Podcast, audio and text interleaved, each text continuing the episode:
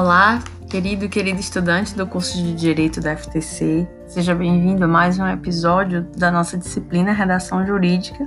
Eu sou a professora Lorena Guiar e hoje convido você a conhecer um pouco mais sobre os pareceres e contratos.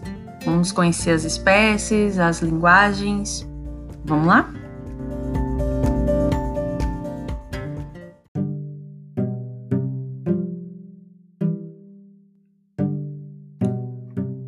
Bom, começamos pelo contrato. O contrato é um acordo de vontades, tem que estar de acordo com uma lei, e através dele as pessoas adquirem, transferem, conservam, modificam, extinguem direitos.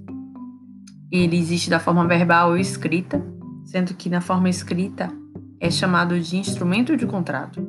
E a estrutura básica desse instrumento de contrato deve conter o título logo no início, identificando a espécie do contrato. Também, na sequência, deve ter a qualificação das partes, nome, endereço, estado civil, profissão. Também deve conter o objeto do contrato. Sempre deve ser um objeto lícito. E também deve trazer a finalidade do contrato, as justificativas, os fundamentos para o acordo que está sendo realizado. No corpo do contrato, nós temos as cláusulas, elas são ordenadas com números ordinários do primeiro ao nono. A partir da cláusula 10, nós temos a numeração, a gente tem números cardinais. Os contratos eles são escritos de forma progressiva, lógica, com uma correção de linguagem, frases curtas e objetivas para que possa ser compreendido. Também deve conter o desfecho,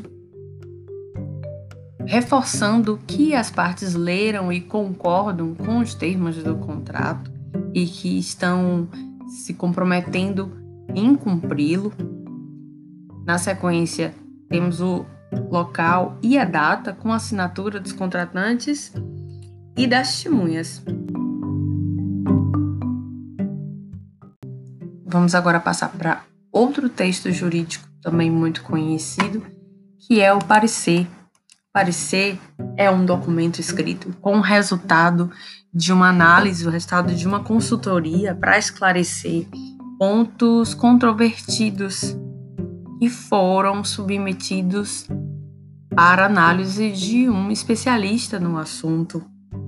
Cabe a ele esclarecer ou a um cliente ou as partes envolvidas em uma demanda judicial ou extrajudicial, trazendo, trazendo informações é, do seu conhecimento, trazendo um posicionamento jurídico especializado sobre o tema o parecer apresenta geralmente o título na parte superior do documento, a identificação de quem é o consulente, quem está fazendo a consulta, quem é o consultor, quem está prestando a consultoria.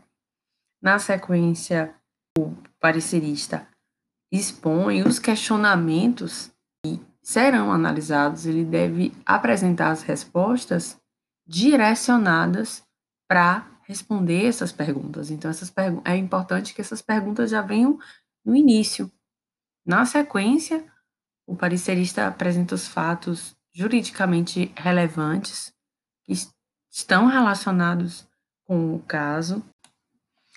E em seguida ele apresenta os caminhos que devem ser percor percorridos para solucionar o caso de forma clara, objetiva, numa sequência lógica, com uma linguagem acessível, destinada para alguém que não é jurista, apontando a explicação de alguns conceitos técnicos quando for necessário, além de citar as fontes do direito que ele utilizou para formular o seu entendimento, as normas jurídicas, decisões judiciais, súmulas e entendimentos doutrinários, textos científicos.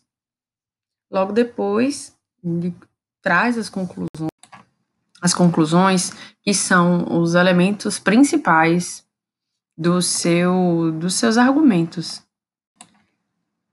A ideia é que esses elementos sejam facilmente assimilados pelo leitor.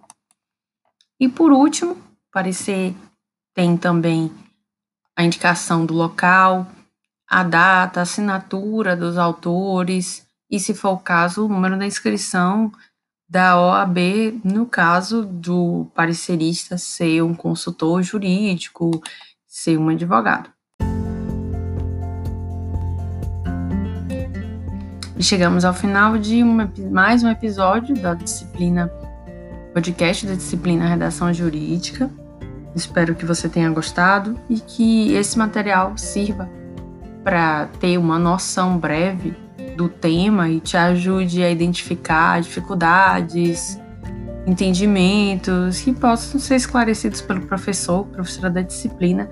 É importante que você responda às atividades de diagnóstico, de consolidação do conhecimento e também assista ao nosso screencast. Muito obrigada e até a próxima!